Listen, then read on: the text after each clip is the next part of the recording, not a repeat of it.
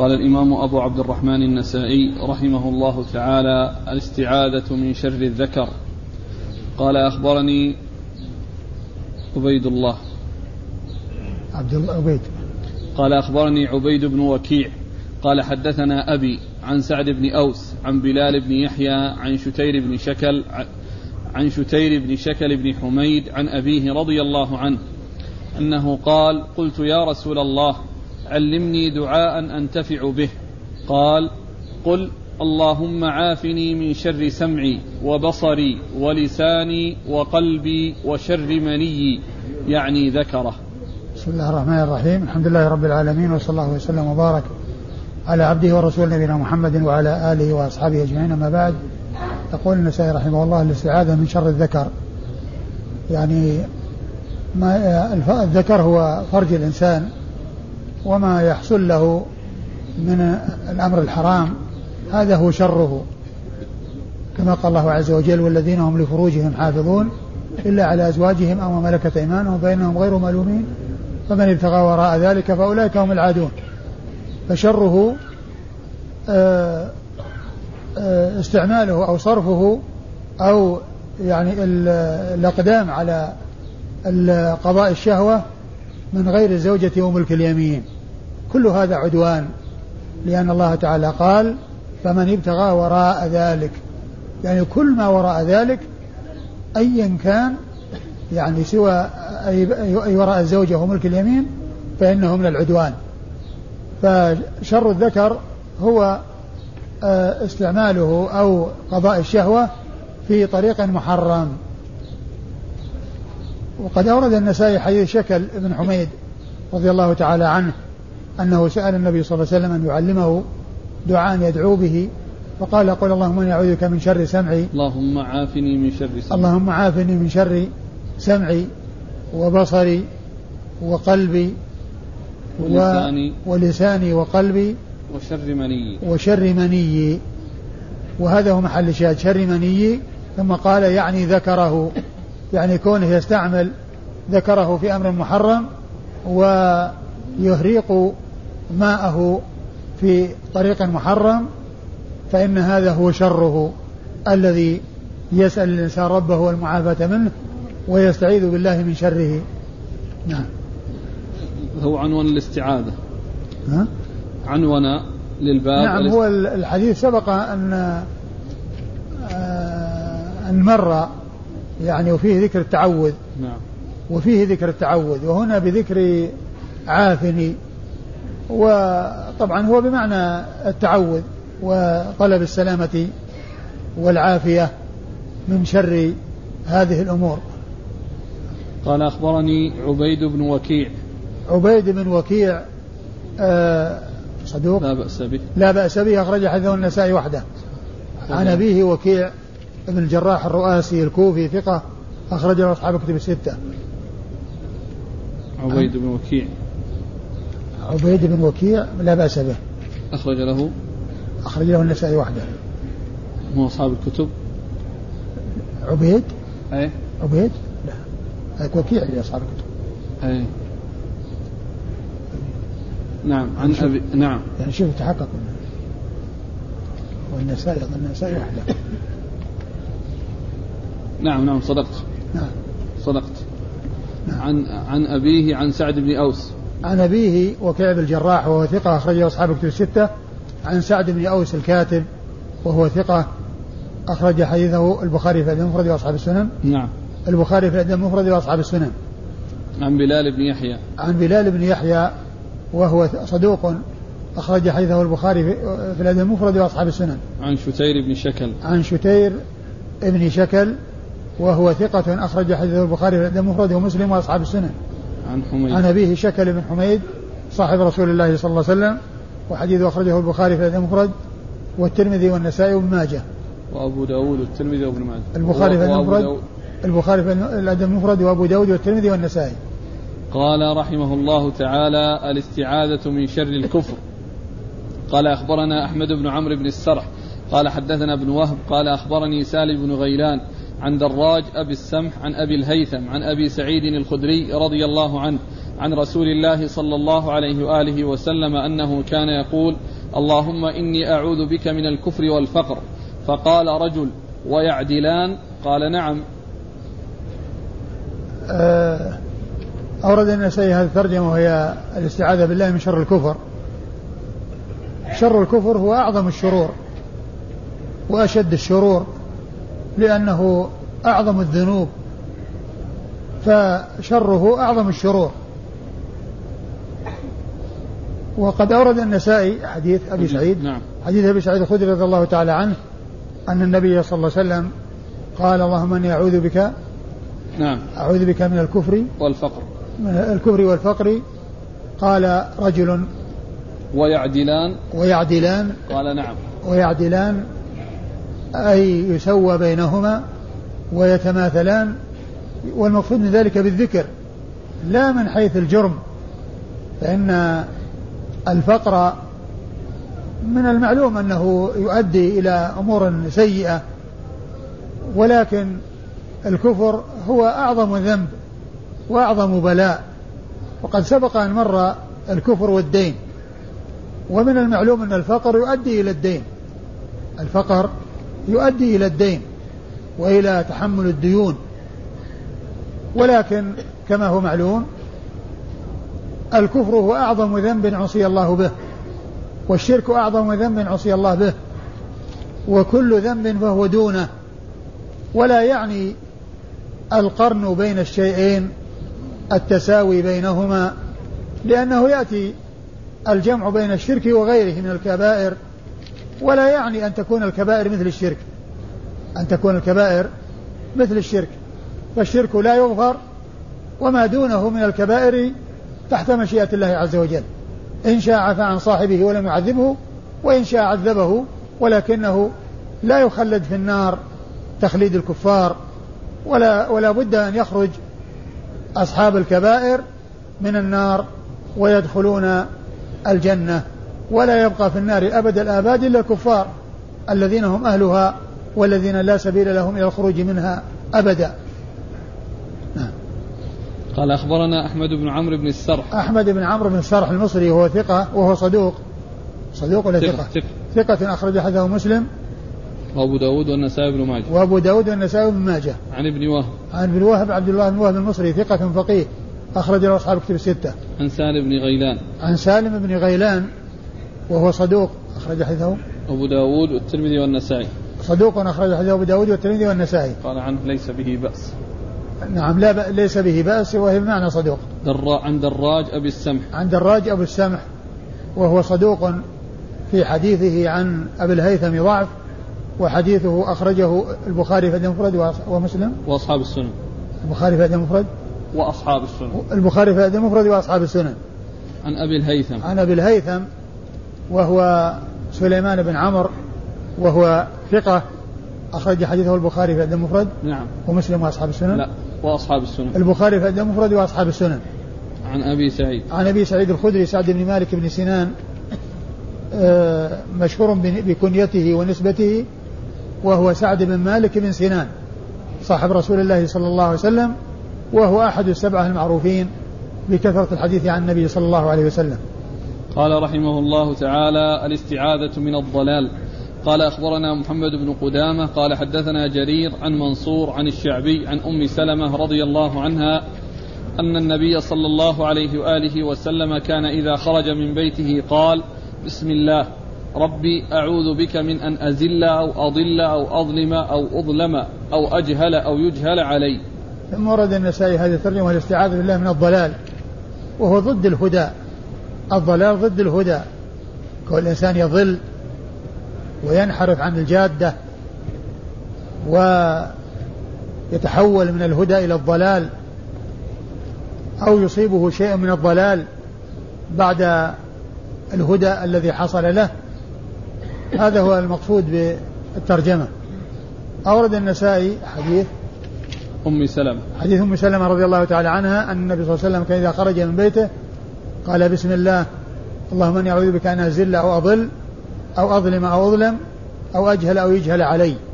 أزل يعني من الزلل وأضل يعني من الضلال وأن أظلم أو أظلم يعني أن يظلم غيره أو يظلم أو, أو أن يظلمه غيره.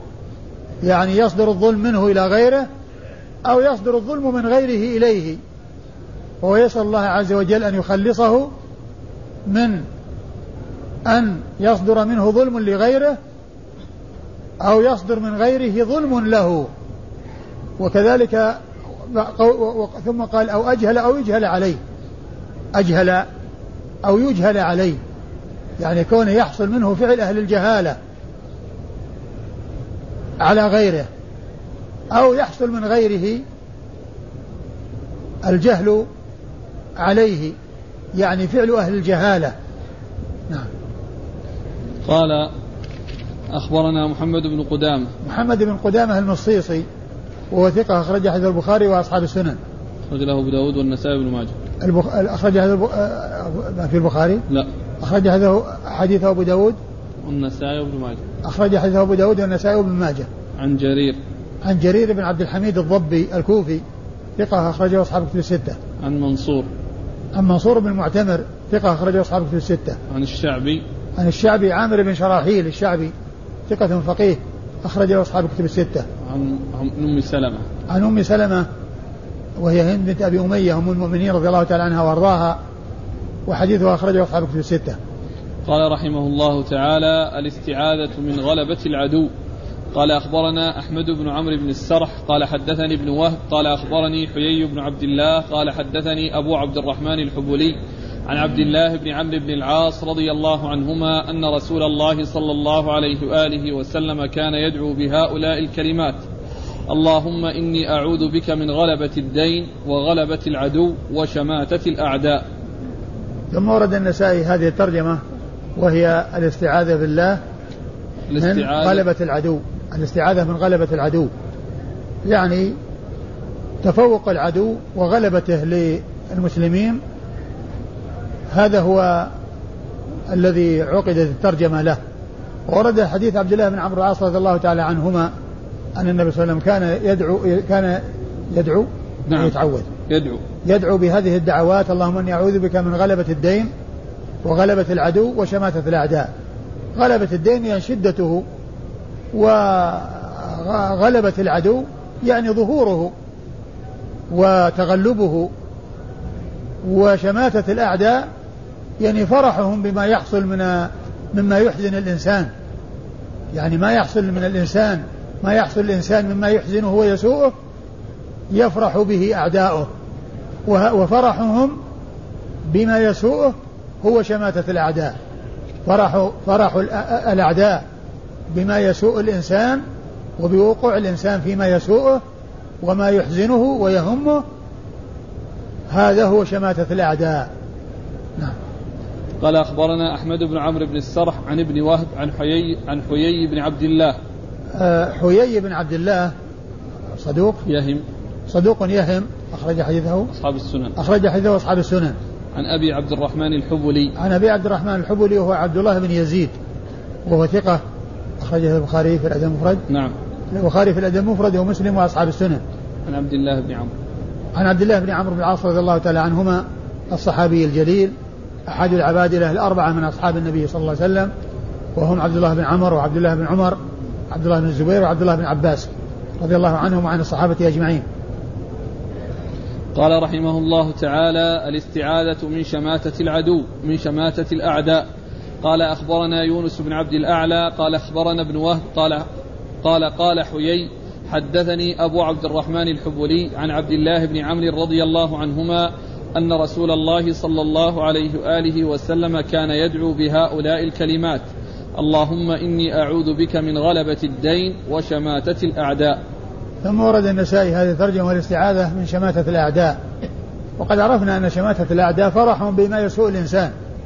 فرحهم بما يسوء الإنسان وما يحزن الإنسان. وقد أورد النسائي حديث عبد الله بن عمرو من طريق أخرى وفيه ذكر غلبة العدو وشماتة الأعداء. غلبة الدين. غلبة الدين وشماتة الأعداء. نعم.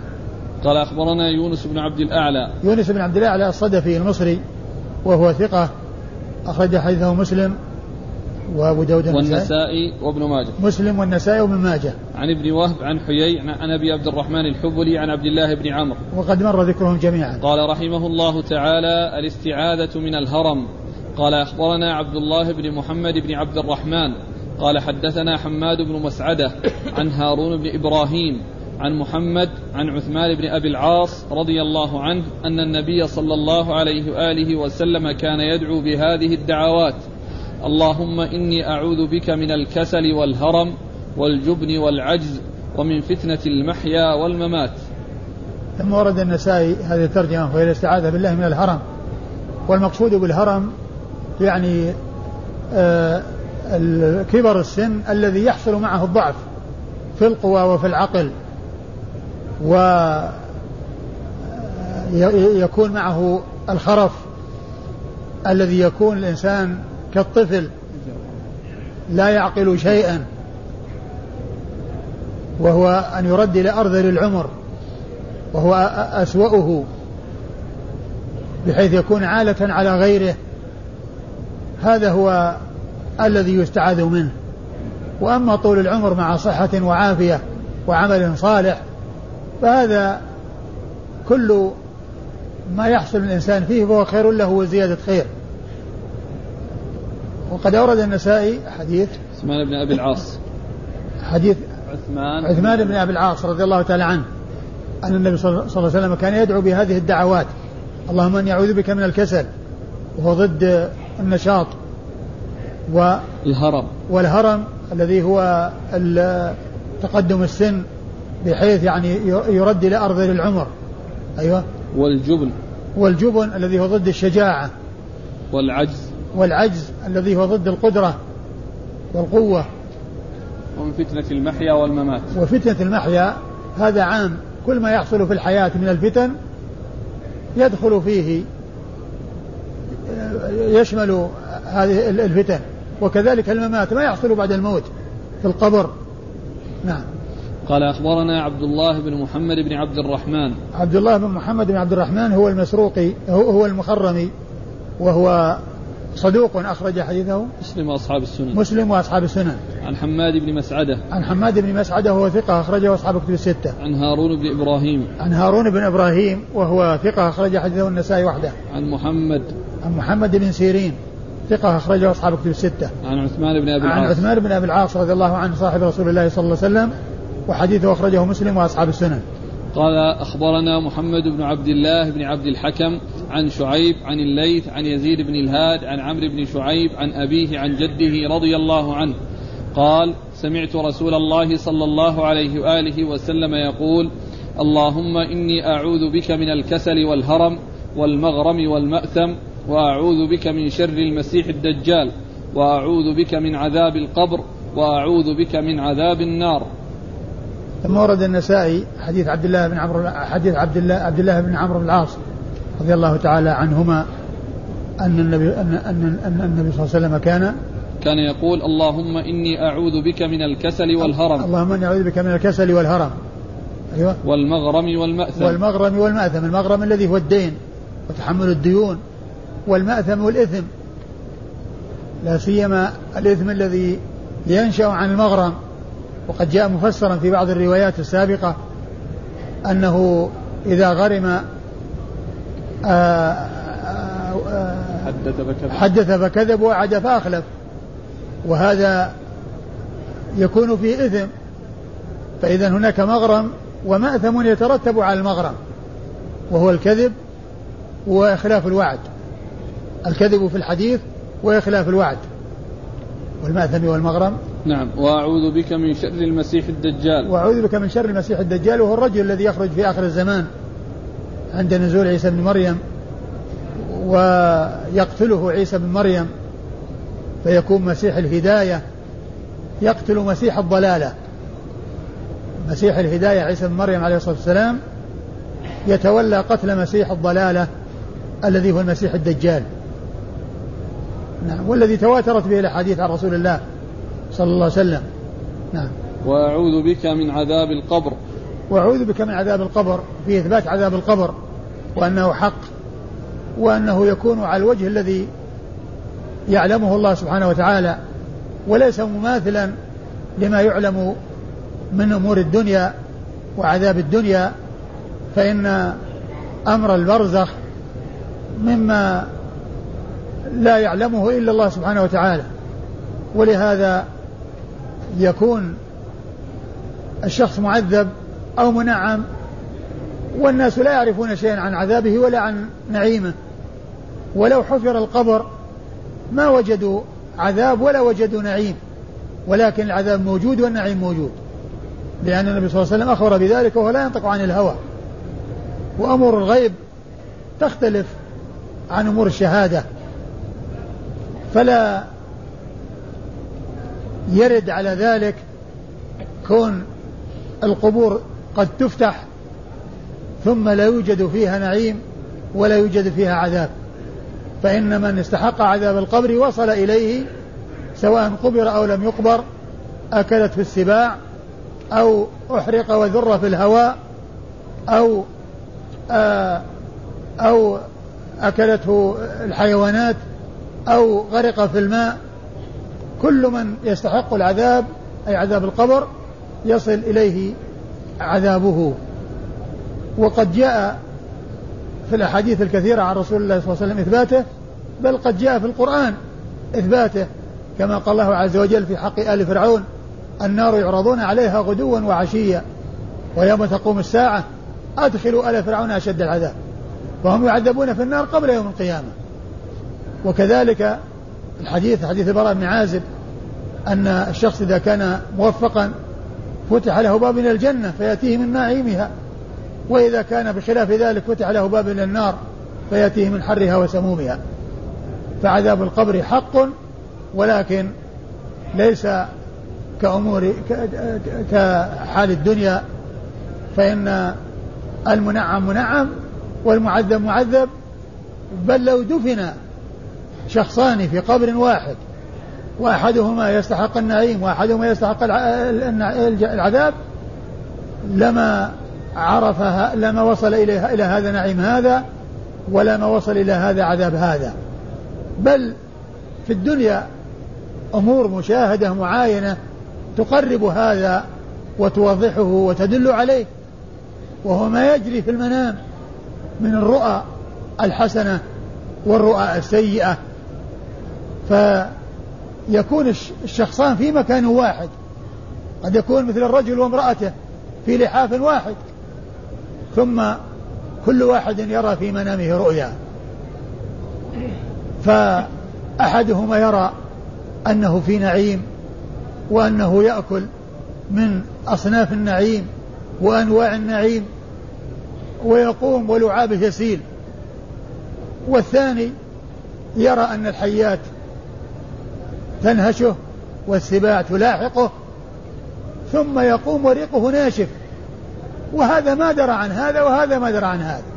الذي حصل لهذا من مما يعني آه، يسره ويفرح به ويؤنسه ما درى عنه ذاك.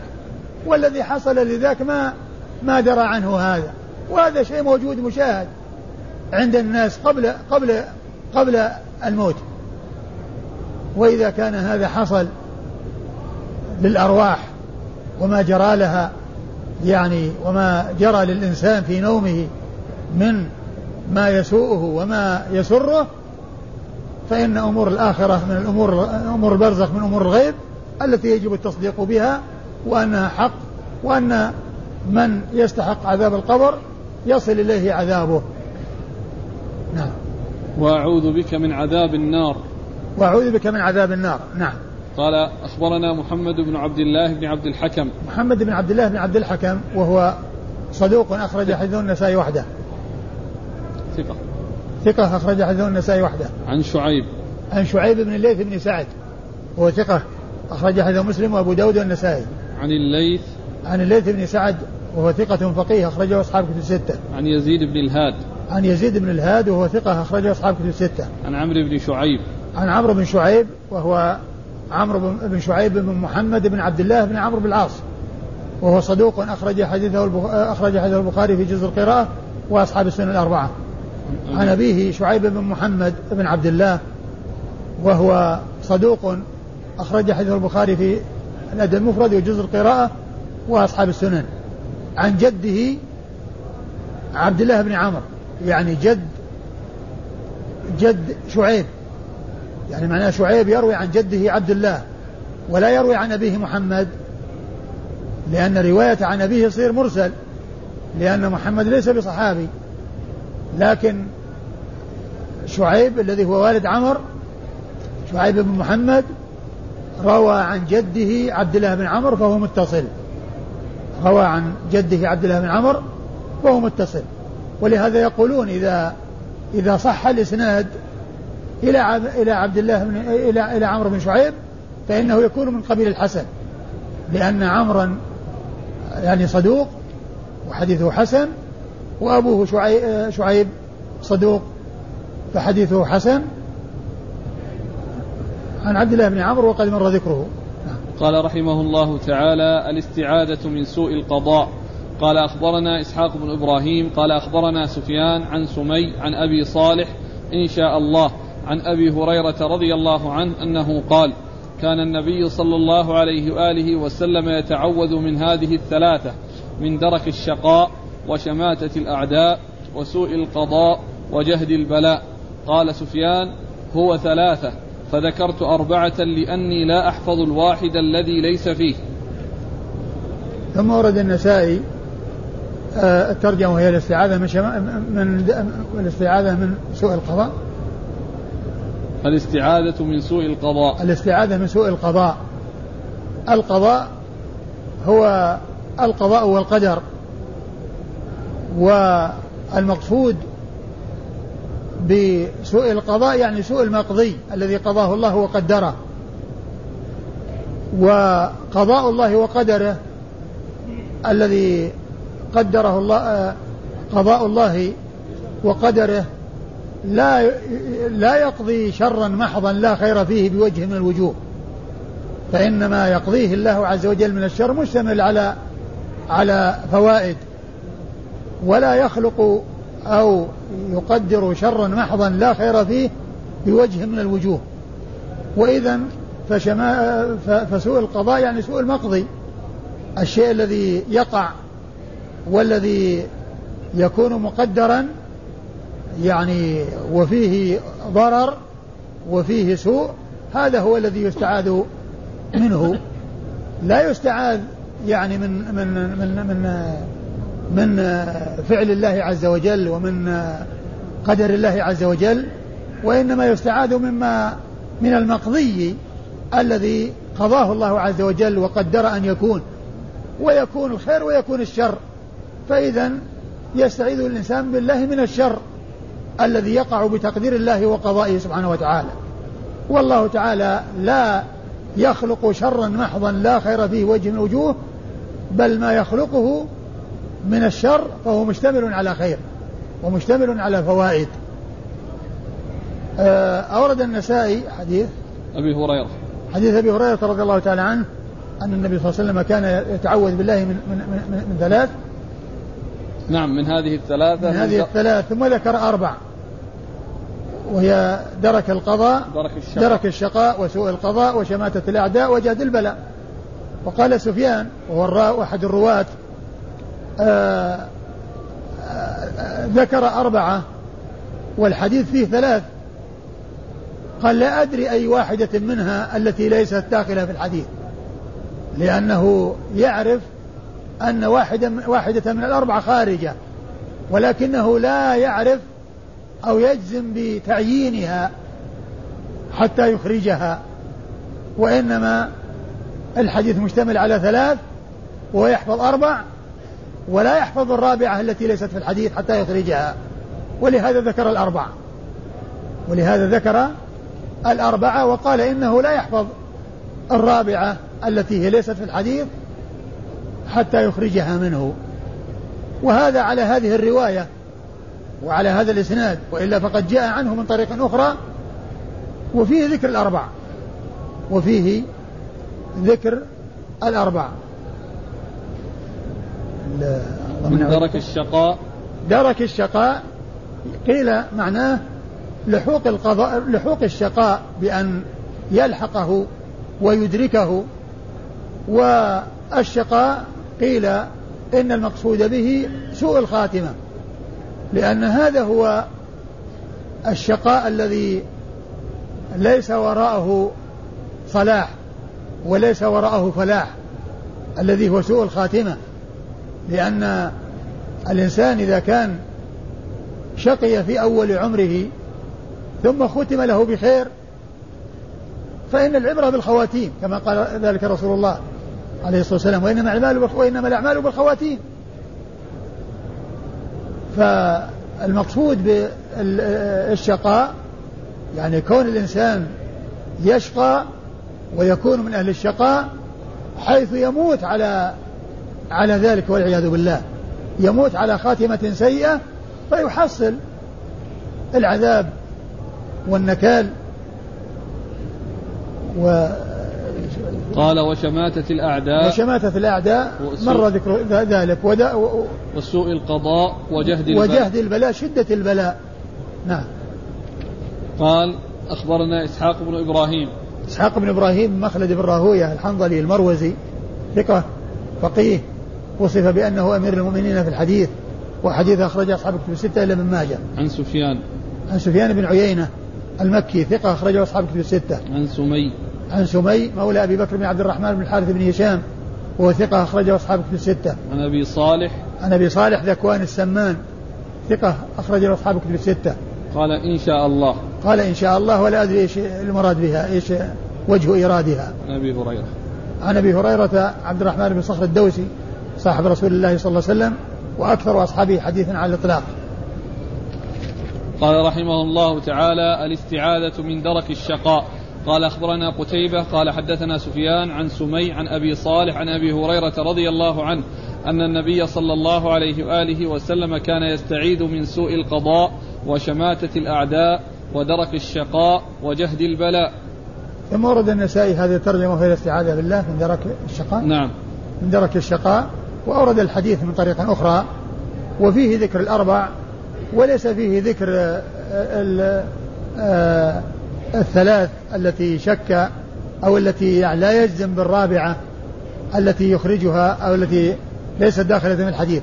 هنا فيه ذكر الأربع وهو من طريق قتيبة. لأن ذاك من طريق من؟ الأول؟ ذاك من سفيان إسحاق. ذاك من طريق إسحاق بن راهوية. وهذا من طريق قتيبة. ففيه ذكر الأربع. وليس فيه ذكر ليس فيه ذكر الثلاث. وإنما ذكر التعوذ بالله من هذه الأربعة. وقد مر ذكرها. قال أخبرنا قتيبة. قتيبة هو بن سعيد بن جميل بن طريف البغلاني ثقة أخرجه أصحاب في الستة. عن عن سفيان عن سمي عن أبي صالح عن أبي هريرة. وقد مر ذكرهم جميعا. قال رحمه الله تعالى الاستعاذة من الجنون. قال أخبرنا محمد بن المثنى. قال حدثنا أبو داود. قال حدثنا همام عن قتادة عن أنس رضي الله عنه. أن النبي صلى الله عليه وآله وسلم كان يقول اللهم إني أعوذ بك من الجنون والجذام والبرص وسيء الأسقام. ثم ورد النسائي هذا الترجمة الاستعاذة بالله من الجنون. الاستعاذة بالله من الجنون وهو, وهو زوال العقل. كما جاء في الحديث رفع القلم عن ثلاثة المجنون حتى يفيق والصغير حتى يبلغ والنائم حتى يستيقظ. وأورد النسائي حديث حديث أنس. حديث أنس بن مالك رضي الله تعالى عنه أن النبي صلى الله عليه وسلم قال اللهم إني أعوذ بك من الجنون والجذام وهو مرض يعني آه، خبيث. نعم. والبرص. والبرص وهو يعني كذلك مرض يعني يكون على جسد الإنسان ويكون منظره يعني يعني كريه. نعم. وسيء الأسقام. وسيء الأسقام يعني هذا لفظ عام. يعني يعني سيء الأسقام أي الأمراض الذي يعني آه، يشمل يعني آه، ما تقدم وغيره. يشمل ما تقدم وغير, وغير ذلك. نعم. قال أخبرنا محمد بن المثنى محمد بن المثنى أبو موسى العنزي الملقب الزمن البصري ثقة أخرجه أصحاب الكتب الستة وهو شيخ لأصحاب الكتب الستة. عن أبي داود. عن أبي داود وهو الطيالسي. سليمان بن داود ثقة أخرجه البخاري تعليقا ومسلم وأصحاب السنة. عن همام. عن همام بن يحيى وهو ثقة أخرجه أصحاب كتب ستة عن قتادة. عن قتادة من دعامة السدوسي البصري ثقة أخرجه أصحاب كتب الستة. عن أنس. عن أنس بن مالك رضي الله عنه صاحب رسول الله صلى الله عليه وسلم وخادمه وأحد السبعة المعروفين بكثرة الحديث عن النبي صلى الله عليه وسلم. قال رحمه الله تعالى الاستعاذة من عين الجان. قال أخبرنا هلال بن العلاء قال حدثنا سعيد بن سليمان قال حدثنا عباد عن الجريري عن أبي نضرة عن أبي سعيد رضي الله عنه أنه قال كان رسول الله صلى الله عليه وآله وسلم يتعوذ من عين الجان وعين الإنس فلما نزلت المعوذتان أخذ بهما وترك ما سوى ذلك. ثم أورد النسائي هذه الترجمة. السابقة لا نفس الترجمة. جديدة. الاستعاذة من عين الجان. الاستعاذة من عين الجان. الاستعاذة من عين الجان. الجان هو هو مقابل الإنسان. اللي هم الجنة والناس. لأن الله لأن الله جعل يعني الثقلين الجن والإنس. والجان هو ضد أو مقابل الإنسان. والله تعالى خلق الجان من مارج من نار وخلق الإنسان من الطين. كما جاء ذلك مبينا في القرآن وكما قال عليه الصلاة والسلام في الحديث الذي رواه مسلم في صحيحه خلقت الملائكة من نور وخلق الجان من مارج من نار وخلق آدم مما وصف لكم. فالمقصود من ذلك عين الجان وعين الإنسان وعين الإنس.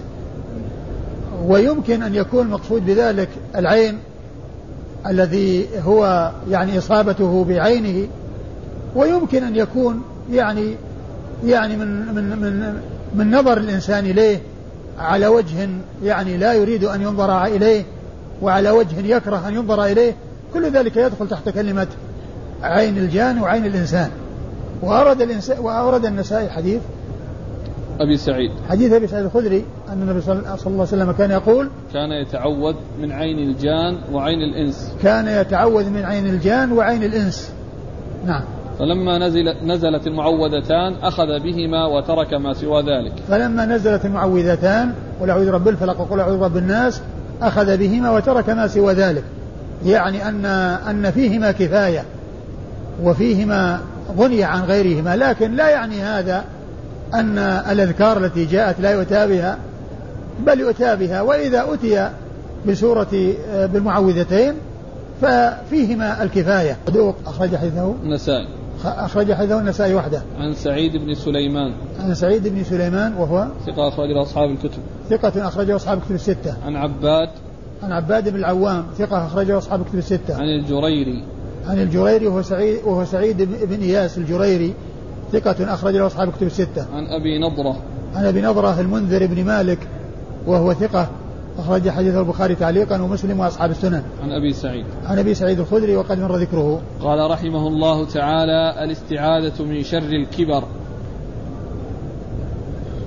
قال أخبرنا موسى بن عبد الرحمن قال حدثنا حسين عن زائدة عن حميد عن أنس رضي الله عنه أنه قال كان رسول الله صلى الله عليه وآله وسلم يتعوذ بهؤلاء الكلمات كان يقول اللهم إني أعوذ بك من الكسل والهرم والجبن والبخل وسوء الكبر وفتنة الدجال وعذاب القبر.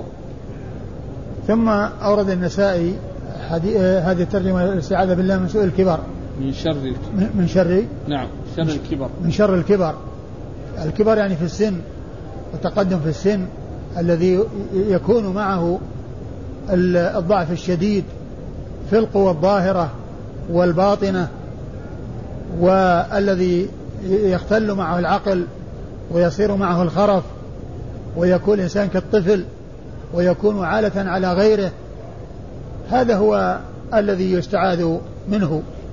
وقد أورد النسائي حديث أنس. حديث أنس من طريق أخرى وفيه ذكر سوء الكبر وفيه ذكر الهرم. وهما متقاربان. نعم. يعني نفس الألف... نفس تقدم الكسل والهرم والجبن والبخل أظن هو اللي ما مر. الجبن والبخل؟ الجبن مر. نعم والبخل هو ضد الكرم. وفتنة الدجال وعذاب القبر. أي نعم. قال أخبرنا موسى بن عبد الرحمن. موسى بن عبد الرحمن المسروقي. وهو ثقة ولا صدوق؟ نعم ثقة أخرجه الترمذي والنسائي وابن ماجه. ثقة أخرج حديث الترمذي والنسائي وابن ماجه. عن حسين. عن حسين بن علي الجعفي وهو ثقة أخرجه أصحاب كتب الستة. عن زائدة. عن زائدة بن قدامة وهو ثقة أخرجه أصحاب كتب الستة. عن حميد.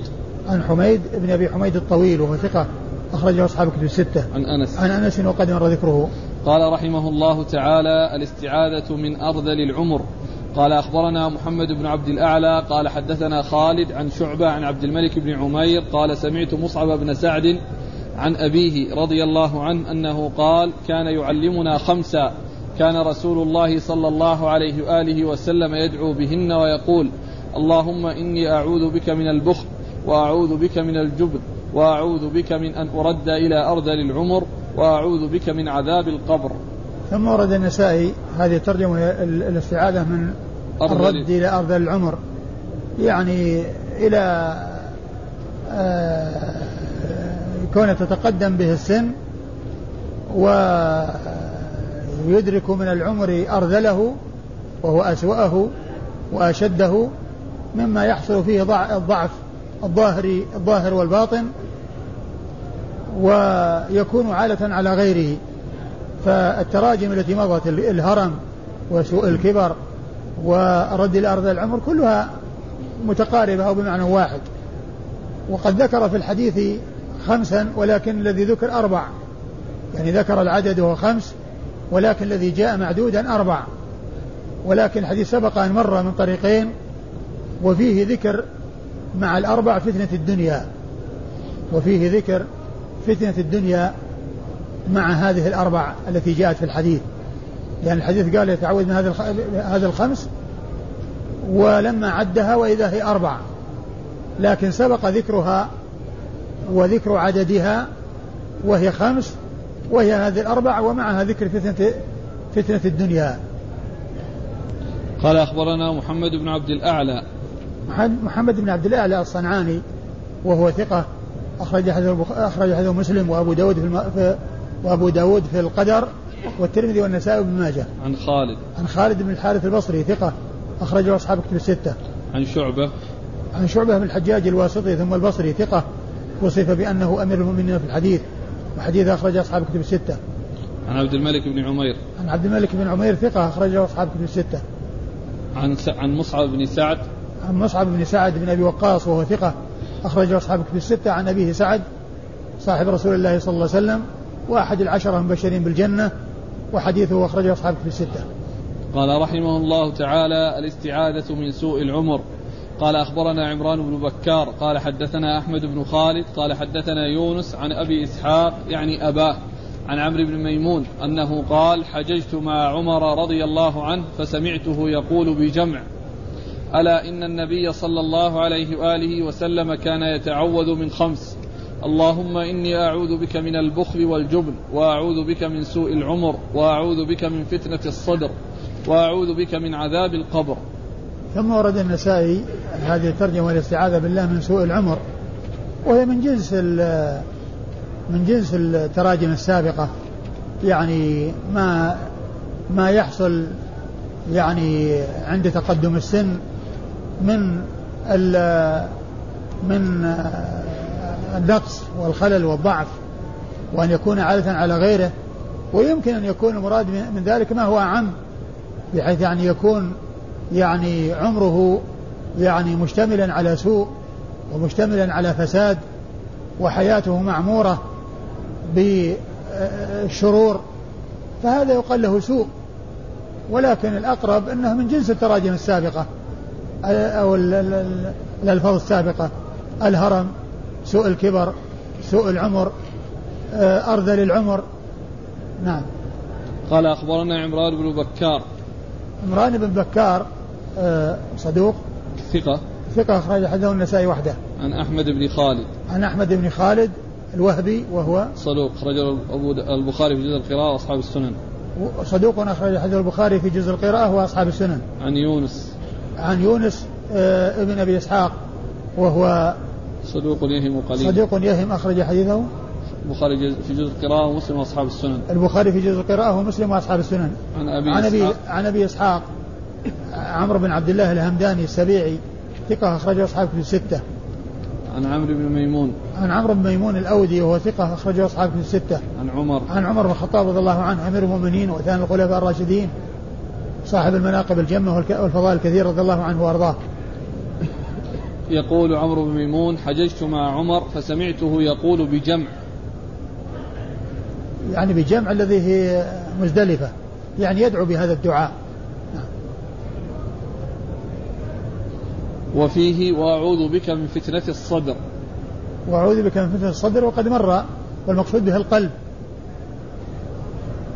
قال رحمه الله تعالى الاستعاذة من الحور بعد الكور. قال أخبرنا أزهر بن جميل قال حدثنا خالد بن الحارث قال حدثنا شعبة عن عاصم عن عبد الله بن سرجس رضي الله عنه أن رسول الله صلى الله عليه وآله وسلم كان إذا سافر قال اللهم إني أعوذ بك من وعثاء السفر وكآبة المن- المنقلب والحور بعد الكور ودعوة المظلوم وسوء المنظر في الأهل والمال. ثم أورد النسائي هذه الترجمة وهي سؤال ال- الاستعاذة من الحور بعد الكور يعني التحول من الخير إلى الشر. يعني من ما هو طاعة إلى ما هو معصية. ومن العافية إلى السقم والمرض. ومن من كل طيب إلى كل سيء. يعني هذا هو الحور بعد الكور. الحور بعد الكور يعني التحول من الخير إلى الشر.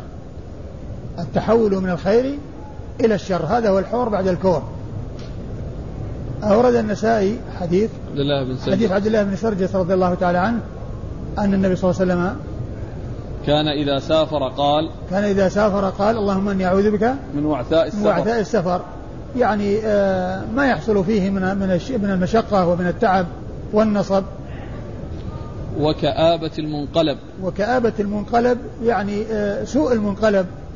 يعني آه، منقلبه يعني في أهله ورجوعه إلى أهله يعني على حالة يعني يكون على حالة سيئة. هو أو أهله يكون على حالة سيئة بأن آه، يدركهم على حالة حالة سيئة. يحصل لهم سوء يحصل لهم أضرار نكبات يحصل له كذلك يرجع إليهم وهو على حالة سيئة. نعم. والحور بعد الكور. والحور بعد الكور الذي هو التحول من ما هو طيب إلى هو سيء مما هو حسن إلى هو سيء. ودعوة المظلوم. ودعوة المظلوم مقصود من ذلك آه، الظلم والسلام من الظلم. لأن الظلم إذا وجد ودعا المظلوم على ظالمه فليس بينه وبين الله حجاب. فالمقصود من ذلك الاستعاذة من الظلم. الاستعاذة من الظلم. الذي يترتب عليه دعوة المظلوم. لأن المظلوم ما يأتي إلا إلا عن إلا عن الظلم. كونه يوصف مظلوم يوصف بأنه مظلوم إن إذا حصل الظلم له من ذلك الذي ظلمه. فيعني فهو, فهو يسأل الله عن آه، أن آه، أن أن يسلمه من الظلم. مثل الحديث الذي مر أو أظلم أو أظلم. أن أو أظلم أو أظلم. أيوه. وسوء المنظر في الأهل والمال. وسوء المنظر في الأهل والمال يعني كونه يتحول إلى حالة سيئة وإلى حالة يعني آه تخالف يعني حالة آه الحالة الحسنة إلى حالة تقابلها وتضادها وهي الحالة السيئة والعياذ بالله. قال أخبرنا أزهر بن جميل. أزهر بن جميل صدوق؟ صدوق يغرب أخرج له البخاري والنسائي. صدوق أخرج حديث البخاري والنسائي. عن خالد بن الحارث عن شعبة عن عاصم. مر ذكر الاثنين وعاصم هو بن سليمان الأحول. ثقة أخرجه أصحابه في الستة. عن عبد الله عن بن عبد شر الله بن سرجس رضي الله تعالى عنه وحديثه أخرجه مسلم وأصحاب السنن أخرج حديثه مسلم وأصحاب السنن قال أخبرنا إسحاق بن إبراهيم قال حدثنا جرير عن عاصم عن عبد الله بن سرجس رضي الله عنه أن النبي أن رسول الله صلى الله عليه وآله وسلم كان إذا سافر قال اللهم إني أعوذ بك من وعثاء السفر وكآبة المنقلب والحور بعد الكور ودعوة المظلوم وسوء المنظر في الأهل والمال والولد. ثم ورد النسائي حديث عبد الله بن سرجس من طريق أخرى وهو مثل الذي قبله إلا أن فيه ذكر سوء المنظر في الماء في المال والأهل والولد. نعم. قال أخبرنا إسحاق بن إبراهيم عن جرير عن عاصم عن عبد الله بن سرجس. وقد مر ذكرهم جميعا. قال رحمه الله تعالى الاستعاذة من دعوة المظلوم قال أخبرنا يوسف بن حماد قال حدثنا بشر بن منصور عن عاصم عن عبد الله بن سرجس رضي الله عنه أنه قال كان النبي صلى الله عليه وآله وسلم إذا سافر يتعوذ من وعثاء السفر وكآبة المنقلب والحور بعد الكور ودعوة المظلوم وسوء المنظر. ثم ورد النسائي هذه الترجمة استعاذة من دعوة المظلوم. وقد تقدمت الإشارة إلى ذلك وأورد الحديث النسائي حديث عبد الله بن سرجس من طريق أخرى وهو مثل ما تقدم. قال أخبرنا يوسف بن حماد. يوسف بن حماد المعني وهو ثقة.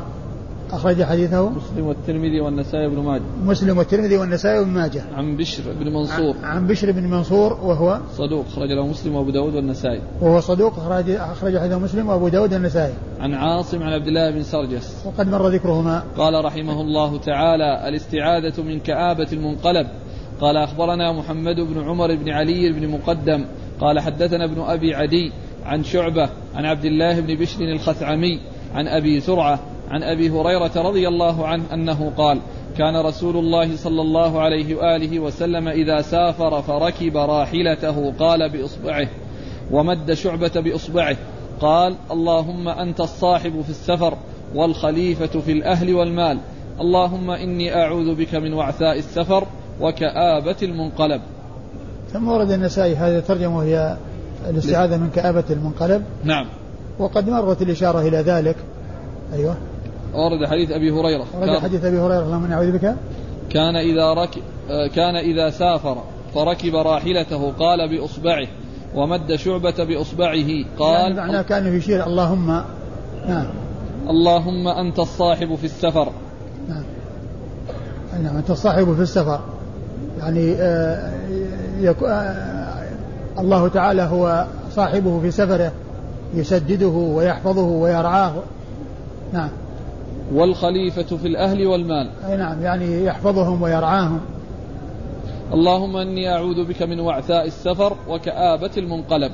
نعم مر ذلك. قال أخبرنا محمد بن عمر بن علي بن مقدم. محمد بن عمر بن علي بن مقدم وهو صدوق. نعم أخرج له أصحاب السنن أخرج له حديثه أصحاب السنن عن ابن أبي عدي. عن ابن أبي عدي ومحمد بن إبراهيم بن أبي عدي ثقة. أخرج له أصحاب كتب الستة. عن شعبة عن عبد الله بن بشر الخثعمي عن شعبة مر ذكره عبد الله بن بشر الخثعمي وهو صدوق رجل الترمذي والنسائي. صدوق أخرج حديث الترمذي والنسائي. عن أبي زرعة. عن أبي زرعة بن عمرو بن جرير وهو ثقة أخرج أصحاب الستة. عن أبي هريرة. عن أبي هريرة وقد مر ذكره.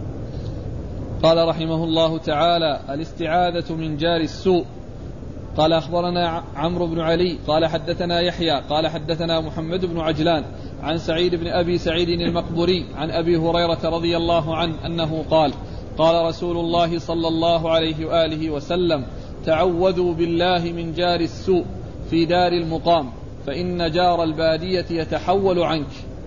ثم ورد النسائي هذه الترجمة وهي الاستعاذه بالله من جار السوء وهو الجار الذي يجاور الإنسان ويناله أذاه ويناله ضرره وسوءه ومن المعلوم أن الجار حقوقه عظيمة وعلى الإنسان أن يصل إلى جاره خيره وأن يندفع عنه شره. وقد جاءت الأحاديث الكثيرة في ذلك. من كان يؤمن بالله واليوم الآخر فليكرم جاره كان بالله فليكرم ضيفه. ثبت في الصحيحين عن عائشة قال رسول الله صلى الله عليه وسلم قال ما زال جبريل يوصيني بالجار حتى ظننت أنه سيورثه. أحاديث كثيرة. و ذكر الحديث الذي آه، آه، أنه من أسوأ الأعمال من لا يأمن من لا يأمن جاره بوائقه يعني غوائله وشروره. وقد أورد النسائي حديث أبي هريرة. حديث أبي هريرة رضي الله عنه أن النبي صلى قال تعوذوا بالله من جار السوء في دار المقام. يعني جار السوء في دار المقام يعني المكان الذي فيه استقرار. فإن جار البادية يتحول لأنهم بيوت شعر ينقلونها من مكان إلى مكان. لكن الشيء الثابت البنيان والعمارات والتي فيها استقرار هذا هو الذي يكون الشر يستمر للاستمرار في المكان. بخلاف البوادي فإنهم آه إذا حصل سوء من السهل الانتقال يحملون يعني بيت الشعر ويضعونه في مكان آخر أو ينتقلون إلى مكان آخر غير المكان الذي فيه هذا الجار. لكن الجار الذي هو في البنيان وفي القرى والمدن ويكون سيئا هذا هو الذي يدوم ضرره ويكثر ضرره و وهو الذي أرشد النبي صلى الله عليه وسلم إلى الاستعاذة من شره. نعم. قال أخبرنا عمرو بن علي. عمرو بن علي الفلاس ثقة أخرج له أصحاب كتب الستة وهو شيخ لأصحاب كتب الستة. عن يحيى عن يحيى القطان ثقة أخرج له أصحاب كتب الستة. عن محمد بن عجلان. عن محمد بن عجلان المدني صدوق أخرج حديثه البخاري تعليقا ومسلم وأصحاب السنن عن سعيد بن أبي سعيد عن سعيد بن أبي سعيد المقبري ثقة أخرج له أصحاب كتب الستة. عن أبي هريرة. عن أبي هريرة وقد مر ذكره. قال رحمه الله تعالى الاستعاذة من غلبة الرجال. قال أخبرنا علي بن حجر قال حدثنا إسماعيل قال حدثنا عمرو بن أبي عمرو أنه سمع أنس بن مالك رضي الله عنه يقول قال رسول الله صلى الله عليه وآله وسلم لأبي طلحة التمس لي غلاما من غلمانكم يخدمني فخرج بي أبو طلحة يردفني وراءه. فكنت أخدم رسول الله صلى الله عليه وآله وسلم كلما نزل. فكنت أسمعه يكثر أن يقول اللهم إني أعوذ بك من الهم والحزن والعجز والكسل والبخل والبخل والجبن وضلع الدين وغلبة الرجال.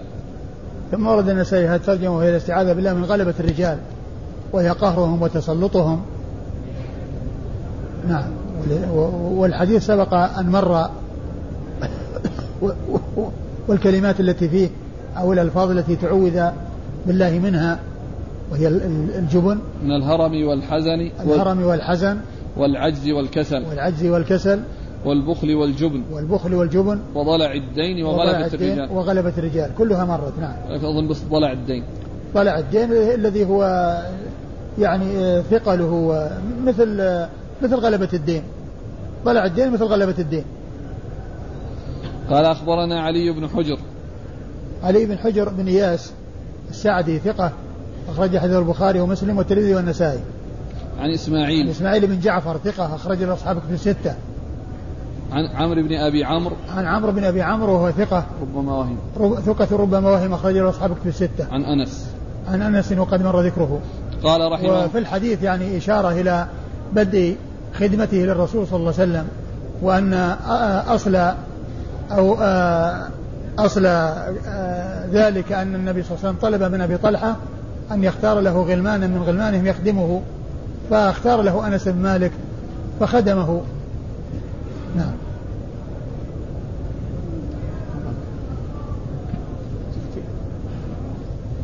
يقولون باقي دقيقة أو دقيقتين. نقرأ. إيش الاستعاذة من فتنة الدجال. نعم اقرأ. قال أخبرنا قتيبة قال حدثنا سفيان عن يحيى عن عمرة عن عائشة رضي الله عنها أن النبي صلى الله عليه وآله وسلم كان يستعيذ بالله من عذاب القبر ومن فتنة الدجال. قال وقال إنكم تفتنون في قبوركم. ثم ورد النسائي الاستعاذة من فتنة الدجال وهي من أعظم الفتن أو هي أعظم الفتن والتي جاءت الأحاديث فيها متواترة عن رسول الله صلى الله عليه وسلم وما يحصل على يديه من الأمور التي آه، تهيل آه، تهيل الناس وتفزعهم. ففتنته عظيمة ولهذا حذر منها الرسول صلى الله عليه وسلم وجاءت الأحاديث المتواترة في ذلك عن رسول الله صلى الله عليه وسلم. ورد في حديث أبي هريرة عائشة. حديث عائشة. أن النبي صلى الله عليه وسلم كان يستعيذ بالله من عذاب القبر ومن فتنة الدجال. كان يستعيذ بالله من عذاب القبر ومن فتنة الدجال وقال إنكم تفتنون في, قبور. في قبوركم. يعني عذاب القبر غير فتنة القبر لأن الفتنه الاختبار والابتلاء والامتحان والعذاب الذي يكون بعد بعد الاختبار. قال أخبرنا قتيبة عن سفيان. قتيبة سفيان هو بن عيينة. عن يحيى. عن يحيى هو ابن ابن ابن سعيد الأنصاري المدني. ثقة أخرج أصحاب كتب الستة. عن عمرة بنت عبد الرحمن. ثقة أخرج أصحاب كتب الستة. عن عائشة. عن عائشة رضي الله تعالى عنها. جزاكم الله خير.